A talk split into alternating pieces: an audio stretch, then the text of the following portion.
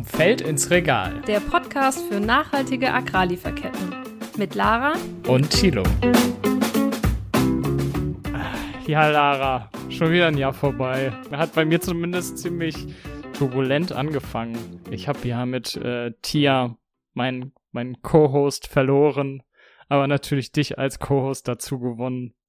Ich hoffe, du bleibst nächstes Jahr noch dabei. Äh, das habe ich auf jeden Fall vor, ähm, wenn du mich denn lässt und mich nicht äh, weit, mich nicht ersetzt. Nein, ich hatte äh, großen, großen Spaß dieses Jahr mit dir äh, bei diesem Podcast, habe super viel dazugelernt. Und zum Jahresabschluss wollen wir natürlich auch mal die Chance ergreifen und so ein bisschen auf das Jahr zurückblicken. Ja, was waren denn so deine Highlights? Ja, natürlich, ne, habe ich ja gerade schon gesagt, Lara, dass du, dass du im Podcast angekommen bist, auf jeden Fall.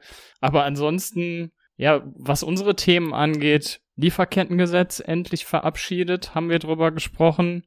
Äh, Weltklimakonferenz in Glasgow hat jetzt natürlich so nicht ganz den Erfolg gebracht, den man sich so erhofft hat, aber hat immerhin äh, in Präsenz sogar ja stattgefunden, ne? Ja, ist ja auch schon mal ein Fortschritt von letztem Jahr. Und auch worauf man sich einigen konnte, ähm, war zumindest etwas, nämlich dass äh, mehr als 100 Staaten sich verpflichtet haben, bis 2030, äh, klingt noch ziemlich weit weg, ist aber ja gar nicht mehr so weit hin, äh, die Zerstörung von Wäldern zu stoppen.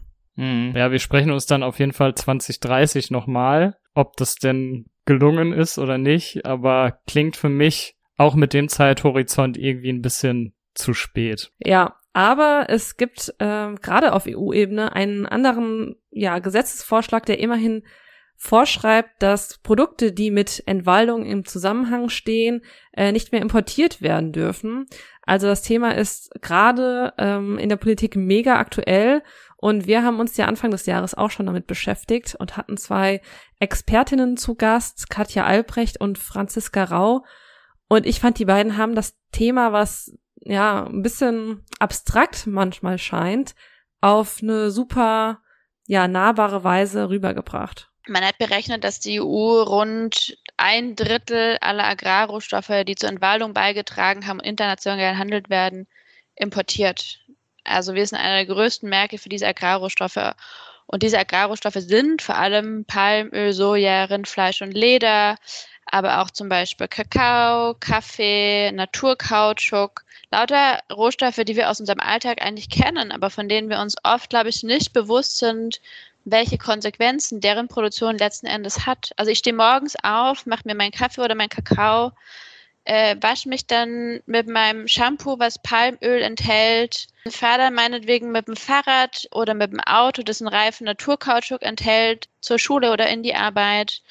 Mittags esse ich dann ein Schnitzel, für dessen Schweinefleisch ähm, erhebliche Mengen Soja verfüttert wurden. Ja, ich meine, das zeigt irgendwie, dass Entwaldung überall in unserem Leben ist und vor allen Dingen auch, dass die dass sie durch die Landwirtschaft eben verursacht wird. Dadurch aber da auch, dass wir so viele Lebensmittel verschwenden, dass wir überproduzieren und dass auch durch die Produktion von Futtermittel unheimlich viel Land gebraucht wird, dass immer mehr Flächen gerodet werden und man eben aus Wäldern Äcker und Plantagen macht. Das hat uns nämlich Katja auch berichtet. Bis zu 80 Prozent in den Tropen geht auf das Konto der Landwirtschaft. Das kann sein äh, kleinbäuerliche Landwirtschaft wie auch großflächige Landwirtschaft. Da gibt es Unterschiede je nach Kontinent. Also wenn wir nach äh, Lateinamerika schauen, dann ist es äh, sehr häufig eine großflächige Landwirtschaft, die Entwaldung vorantreibt. Da werden Flächen gewonnen für Weiden, für die Rinderhaltung oder auch für den Sojaanbau oder Maisanbau. Auch in Südostasien ist das so, dass ähm, hauptsächlich großflächige Landwirtschaft beispielsweise für den äh, Ölpalmenanbau die Ursache ist. Ja, fest steht auf jeden Fall, Entwaldung hat äh, krasse Folgen für ja die ganze Landschaft, für das Ökosystem, für uns Menschen ja letztendlich auch. Denn Waldschutz ist ja auch Klimaschutz. Ähm, Franzi hat da auch einen ganz interessanten Fakt gesagt. Wenn Entwaldung ein Land wäre, dann wäre es der drittgrößte Treibhausgasverursacher direkt nach China und den USA.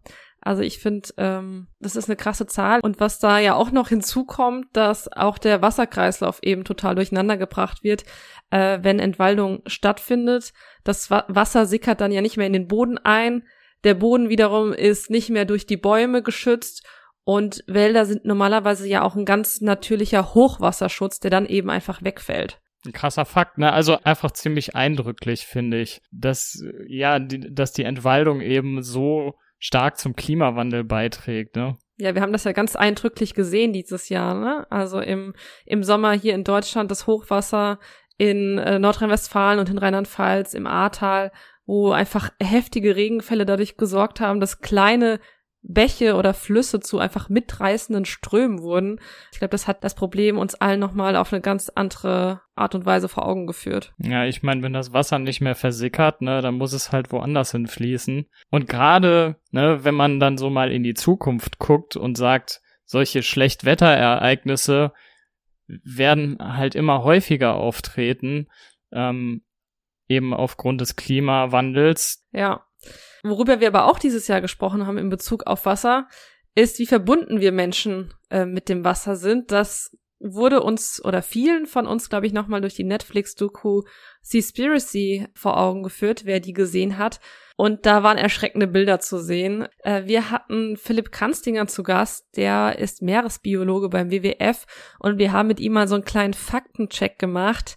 Denn nicht alle Fakten, die in der Netflix-Doku aufgegriffen wurden, ja, konnten unserem Faktencheck so standhalten. Unter anderem hat uns Philipp erklärt, dass nicht davon auszugehen ist, dass es ab 2048 gar keinen Fisch mehr geben wird. Ja, Ne, also ich fand es ziemlich eindrücklich, weil mit, so mit diesem Thema Fleisch, also beschäftigt man sich im Privatleben schon ziemlich stark, aber Fischkonsum hatte ich mir bis zu dem Punkt noch nicht so krasse Gedanken drüber gemacht. Was der Film aber auf jeden Fall richtig gesagt hat, ist, dass die meisten Fischbestände oder viele Fischbestände überfischt sind. Und Ausblick in die Zukunft, vor allem wenn man sich asiatische Bestände anguckt oder die im globalen Süden, äh, weiterhin abnehmen werden und weiterhin weitere Fischbestände kollabieren werden. Ja, dass es eben bis 2048 kein Fisch mehr geben wird, war ja so diese Aussage, die am Ende des Films nochmal so ganz stark im Vordergrund stand. Ähm, in der Doku wird aber auch noch von sogenannten Geisternetzen berichtet. Also ne, viele ungebrauchte Netze werden dann einfach über Bord geschmissen oder gehen eben verloren, weil man ja den ganzen Müll nicht auf dem Schiff haben will. Und das ist natürlich auch eine große Gefahr für die Fische, weil die treiben dann im Meer, die Fische schwimmen da rein und können sich daraus nicht mehr befreien. Und Philipp hat uns dann auch von einem WWF-Projekt erzählt, wo eben genau diese Geisternetze in der Nord- und Ostsee gesucht und geborgen werden. Da muss in Europa oder weltweit hat eigentlich bis jetzt nur Norwegen ein gutes System, dass verloren gegangene Netze ohne Strafe für die Fischer gemeldet werden können. Und dann tut die Regierung alles, diese Netze wieder zu bergen, damit die nicht ähm, als Geisternetze weiter fischen sozusagen. Äh, global ist das Problem sehr, sehr groß, vor allem auch bei kleinen Fischereien wie im Mittelmeer, die viel mit Kiemennetzen arbeiten, wo extrem viele Netze verloren gehen und einfach äh, unter der Wasseroberfläche weiterfischen. Aber insgesamt von dem Volumen ist es schon das meiste, was einfach von Fischerbooten diskardet wird, weil diese Netz- oder Netzreste sind sehr, sehr billig. Ähm, die können, schmeißt man dann einfach übers Meer. Da gibt es natürlich Gesetze dagegen. Also Malpol, dass man nicht einfach Müll ins Meer reinwerfen darf. Das wird aber nie richtig kontrolliert oder nachverfolgt. Ja, ähm, Philipp hat auch noch gefordert, dass die Netze eben auch getaggt werden müssen, um ja einfach identifizieren zu können, von welchem Boot denn jetzt welches Netz ähm, abgeschmissen wird. Und ja, da gibt es auf jeden Fall noch viel zu tun. Ähm, das hat uns Netflix und die Doku äh, eindrücklich vor Augen geführt. Ja, das erinnert mich auch nochmal daran, dass, dass so dieses ganze Thema Transparenz da eine große Rolle gespielt hat, ne, weil auf, was auf dem Meer passiert, ist einfach super schwer nachzuvollziehen, weil du, weil die Boote sind halt ziemlich weit verteilt. Das ist ja nicht so, wie vielleicht jetzt bei der Landwirtschaft, wo du die einzelnen Felder dann gut abklappern kannst oder so, sondern man hört ja auch immer wieder, dass viele Trawler dann über Monate lang auf dem Meer unterwegs sind und das keiner so richtig kontrollieren kann. Ja. Ähm, ist auf jeden Fall ein richtig schwieriges Spannungsfeld. Ähm, zum einen die Fischerei, die ja auch als ja, Ernährungsgrundlage für ganz, ganz viele Menschen dient und zum anderen eben der Meeresschutz, äh, ja, den wir eben auch äh, durchführen müssen aus reinem Selbstinteresse. Ähm, ja, ein schwieriger Spagat, finde ich. Ja, auf jeden Fall. Ein Spagat, den jetzt der neue Landwirtschaftsminister Cem Özdemir vor sich hat. Mhm. Aber auch das äh, Bundesentwicklungsministerium hat ja eine neue Leitung bekommen mit Svenja Schulze, die ja vorher im Umweltministerium war. Ich bin mal gespannt, wie da so die Themen dann verteilt werden. Ähm, aber wir hatten ja auch einen im Podcast ähm, Anfang des Jahres, den wir uns da während des der heißen Phase des Wahlkampfs sozusagen nochmal hätten vorstellen können, nämlich Uwe Kekeritz, der äh, langjährige entwicklungspolitische Sprecher der Grünen war.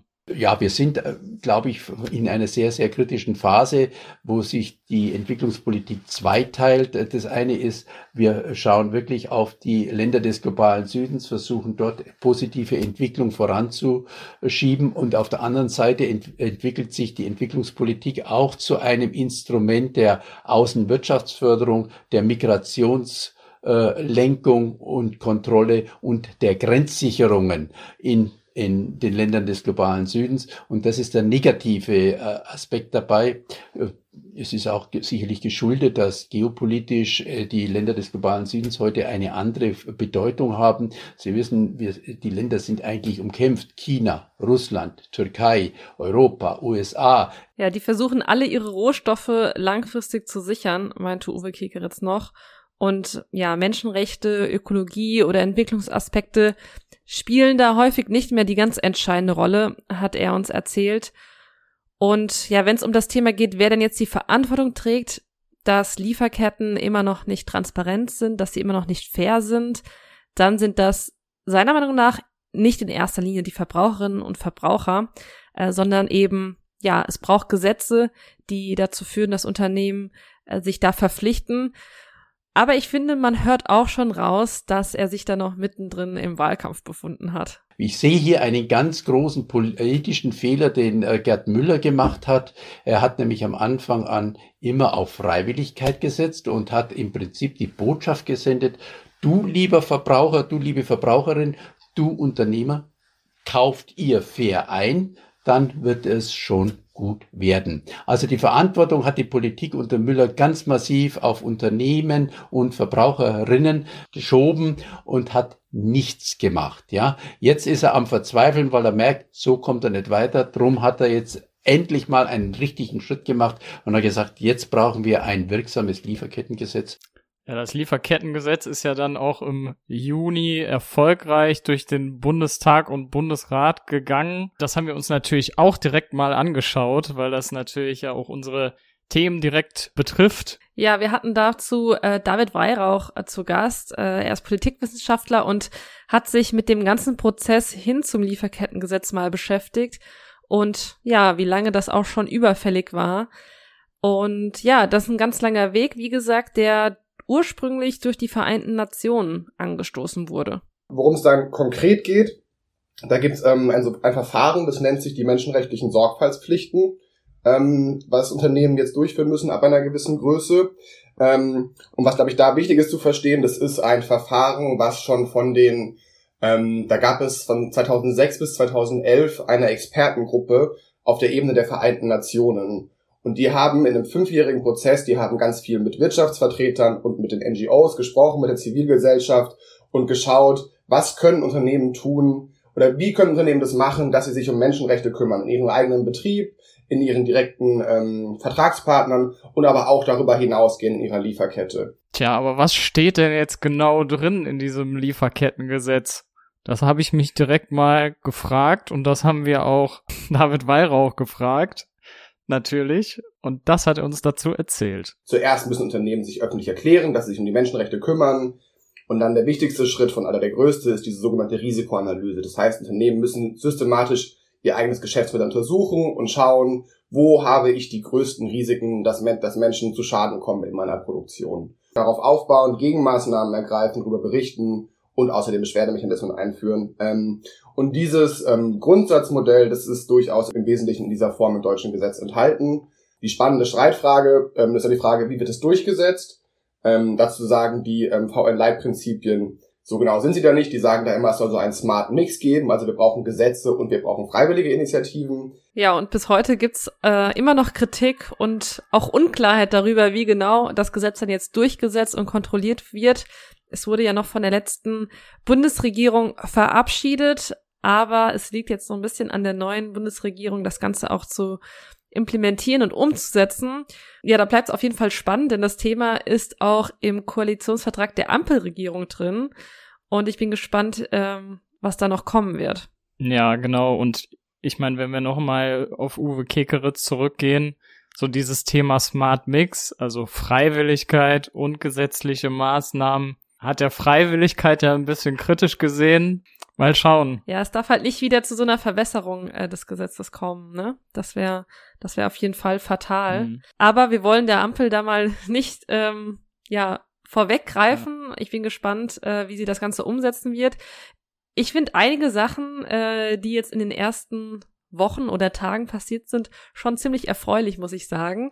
Ähm, unter anderem, dass die Ministerinnenposten in der neuen Ampelregierung 50-50 äh, gleichmäßig äh, zwischen Frauen und Männern äh, verteilt wurden. Das hat mich, äh, muss ich ehrlich sagen, doch ein bisschen gefreut. Ja, das äh, dürfte hoffentlich viele andere Frauen und ich hoffe auch Männer im Land freuen, dass da ein bisschen mehr Gleichberechtigung an den Tag gelegt wird. Ja. Eine, die das noch freut, glaube ich, ist äh, Luisa Dellert. Das stimmt, genau. Die hatten wir ja auch zu Gast. Ihres Zeichens Sinfluencerin, so haben wir sie genannt. Ja, aber, aber das war ihr gar nicht so ganz recht, dass, dass du ihr das ähm, so in den Mund gelegt ja, sie hast. Sie wollte nur Lou sein, auf jeden Fall. Ja, sie wollte nur Lou sein. Ich weiß nicht, ob es für dich nur Lou ist, ob, ob sie dich damit als, als Follower gewinnen konnte. Ja, ich fand's, ich find's ein bisschen schwer, das so zu trennen, aber auf jeden Fall war es ein echt interessantes Gespräch. Mit ihr haben wir im, im Sommer gesprochen über das Thema Nachhaltigkeit und äh, wie sie das Thema eben ähm, ja in ihrer Arbeit positioniert. Und sie meinte dann so, ja, die Welt ist einfach nicht nachhaltig. Vor allem bei uns im globalen Norden ist Nachhaltigkeit auch noch gar nicht zu 100 Prozent möglich. Ja, das ist ja auch so ein Vorwurf, mit dem sie sich immer konfrontiert ähm, fühlt von ihrer Community. Aber sie sagt, das ist ja auch keine Entschuldigung dafür, sich gar nicht drum zu kümmern. Nur habe ich die letzten Jahre für mich einfach bemerkt, dass es super ist, dass ich aus meiner privilegierten Bubble heraus sagen kann, ich benutze festes Shampoo, ich gucke, was ich äh, mir zu essen kaufe, ich gucke, wo ich einkaufe. Ähm, es aber ganz, ganz viele Familien, Menschen gibt, die auf jeden Euro achten müssen. Und Nachhaltigkeit ist nicht immer günstig so. Und ähm, da dann irgendwie zu sagen, ja, ist doch ganz easy, seinen Alltag total nachhaltig umzustellen. Ja, ist bestimmt easy, das irgendwie anzugehen, aber auch eben mit Kosten verbunden. Und ich weiß, dass das immer so ein Argument ist und das winkt man immer so ab, aber ich habe die letzten Jahre mit so vielen Menschen geredet, ja, die auch im, im ländlichen zum Beispiel leben, die da ganz andere Sorgen haben als irgendwie ein festes Shampoo. Ja, ich finde auch hier ist wieder so dieses Thema, man kann nicht einfach nur den Konsumentinnen und Konsumenten die Pflicht übergeben, für Nachhaltigkeit zu sorgen. Ne? Sie hat dann auch sowas gesagt äh, wie, äh, das ist das große Kuscheln zwischen Politik und Wirtschaft. Ja, das ist ja immer so dieses, dieses Spannungsfeld. Mhm. Aber sie war da nicht nur äh, mit der Politik kritisch, sondern auch mit sich selbst, äh, was ich ehrlicherweise auch ganz sympathisch fand, hat sich da auch selbst und ihre Arbeit als Influencerin ja kritisch beäugt.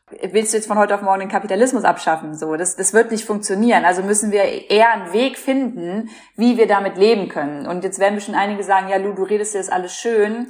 Klar, wenn ich von außen auf mich drauf gucke, würde ich das wahrscheinlich auch zum Teil denken. Und ich sage euch auch ganz ehrlich, das passt zu 100 Prozent nicht zusammen.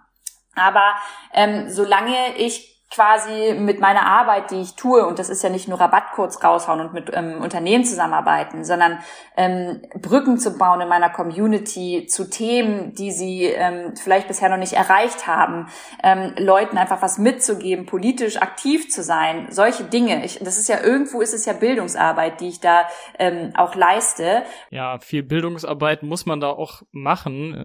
Es ist echt als Verbraucherin oder als Verbraucher noch ziemlich schwer, da den Überblick zu behalten. Dafür äh, gibt's ja auch beispielsweise unseren Podcast, äh, damit man da vielleicht bei einigen Themen ein bisschen besser durchblickt. Aber ähm, Ja, auch dieser Begriff Nachhaltigkeit. Ich weiß nicht, ob du da so einen klaren Begriff im Kopf hast. Ich finde, der ist so teilweise diffus. Der lässt sich nicht so richtig fassen und ist ja auch total das Buzzword. Ja, und bedeutet auch für jeden letztendlich was anderes, ne? Also es gibt nicht die eine allgemeingültige Definition sondern auch ganz viele verschiedene Aspekte, die wir ja auch in den verschiedensten Podcast-Folgen unterschiedlich ähm, ja unter die Lupe nehmen. Ja, und dieses Thema, dass man eben häufig nicht den Durchblick hat und dass die Konsumentinnen und Konsumenten überfordert werden, das haben wir uns dann auch nochmal in der nächsten Folge nach der Folge mit äh, Lou direkt mal angeguckt und haben mit Haiwon Seo gesprochen, die Referentin beim Umweltbundesamt ist. Ja, und sie beobachtet das Verhalten der Discounter und ähm, hat mir einen ganz äh, spannenden Begriff nochmal näher gelegt, denn dass äh, Supermärkte Gatekeeper sind, das war mir so noch nicht bekannt, macht aber total Sinn und äh, hat sie gut erklärt. Es ist tatsächlich so, dass sie das Angebot in schon in diese Richtung lenken, und zwar, dass sie Bio-Lebensmittel ausbauen, äh, dass sie ähm, mehr vegane und vegetarische Angebote ausbauen. Aber ähm, was wir beobachten, ist, dass, ähm, dass das natürlich noch nicht so richtig konsistent ist. Stichwort Werbung, Stichwort Dumpingpreise, Preisangebote.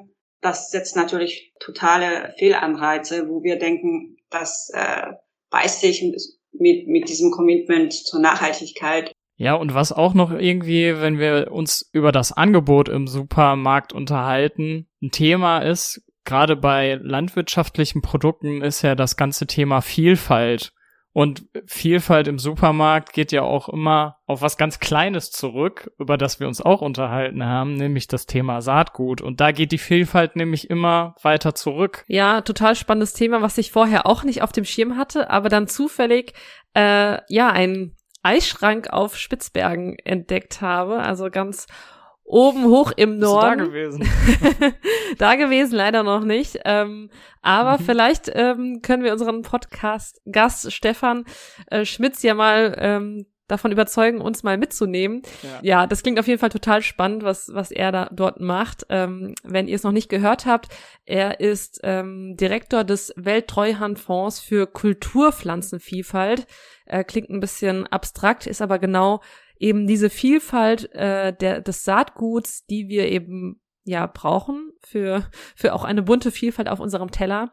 Und er und sein Team ja, haben in diesem Eisschrank eben eine ganze Reihe von Saatgut eingefroren und diesen Schatz dort äh, beschreibt er auch als eine Art Lebensversicherung für uns Menschen. Egal wie die Landwirtschaft der Zukunft auf der Welt aussehen wird, ob es eine mehr, ich sag jetzt mal, kleinbäuerlichere oder auch ökologischere äh, Landwirtschaft, eine vielfältigere Landwirtschaft äh, ist oder ob die ganze Welt sich weiter in Richtung einer industriellen Landwirtschaft entwickelt.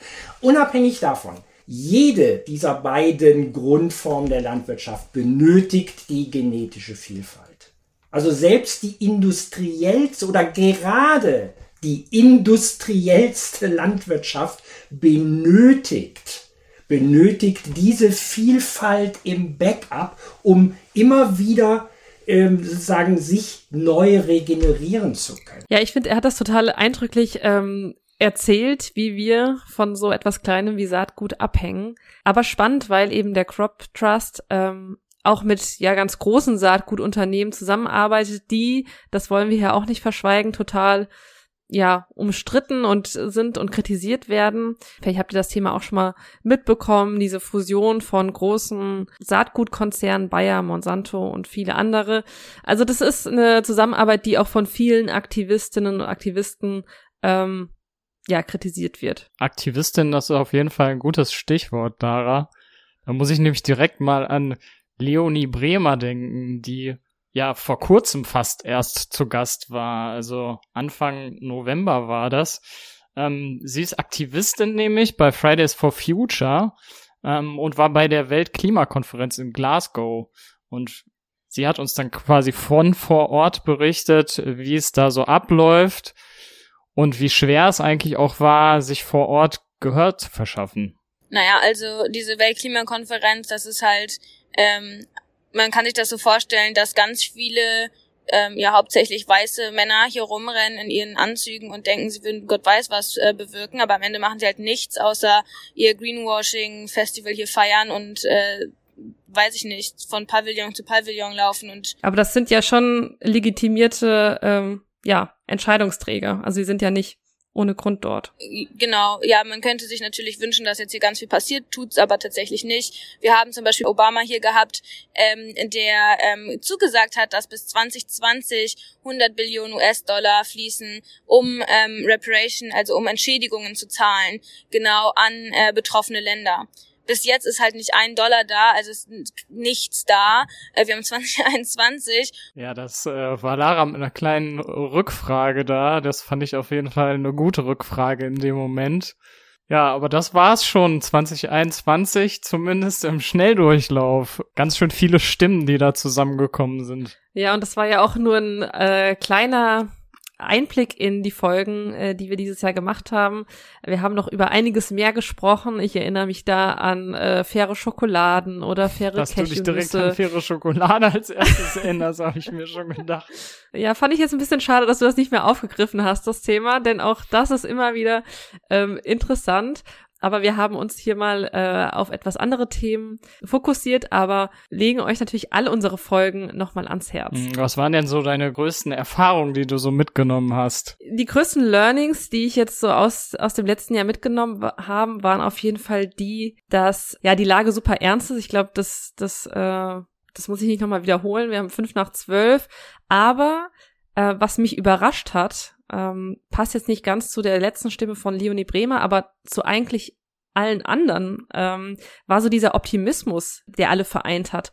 Also, dass wir in einer total herausfordernden Zeit sind, aber dass trotzdem alle irgendwie mit viel Optimismus ähm, in die Zukunft geschaut haben und gesagt haben, okay, wir schaffen das aber noch. Ähm, das war so ein Learning, was ziemlich überraschend war. Und dann auf jeden Fall noch, dass ja, es nie zu spät ist, anzufangen, dass jeder äh, was machen kann. Also wir brauchen natürlich die große Transformation, aber wir haben mit so vielen Unternehmerinnen und Unternehmern gesprochen, die ja auch im Kleinen einfach einen Unterschied machen, was ich total inspirierend fand. Aber das würde ich gleich noch hinterherstellen. Das wäre dann so mein drittes Learning schon ähm, dass die ganz große Stellschraube dann schon in der Politik liegt. Also dass, dass wir auch als Wählerinnen und Wähler einfach ein, ja, eine große Macht haben, aber dass es eben auch an der Politik ist, ja, da die richtigen Leitlinien irgendwie zu stellen.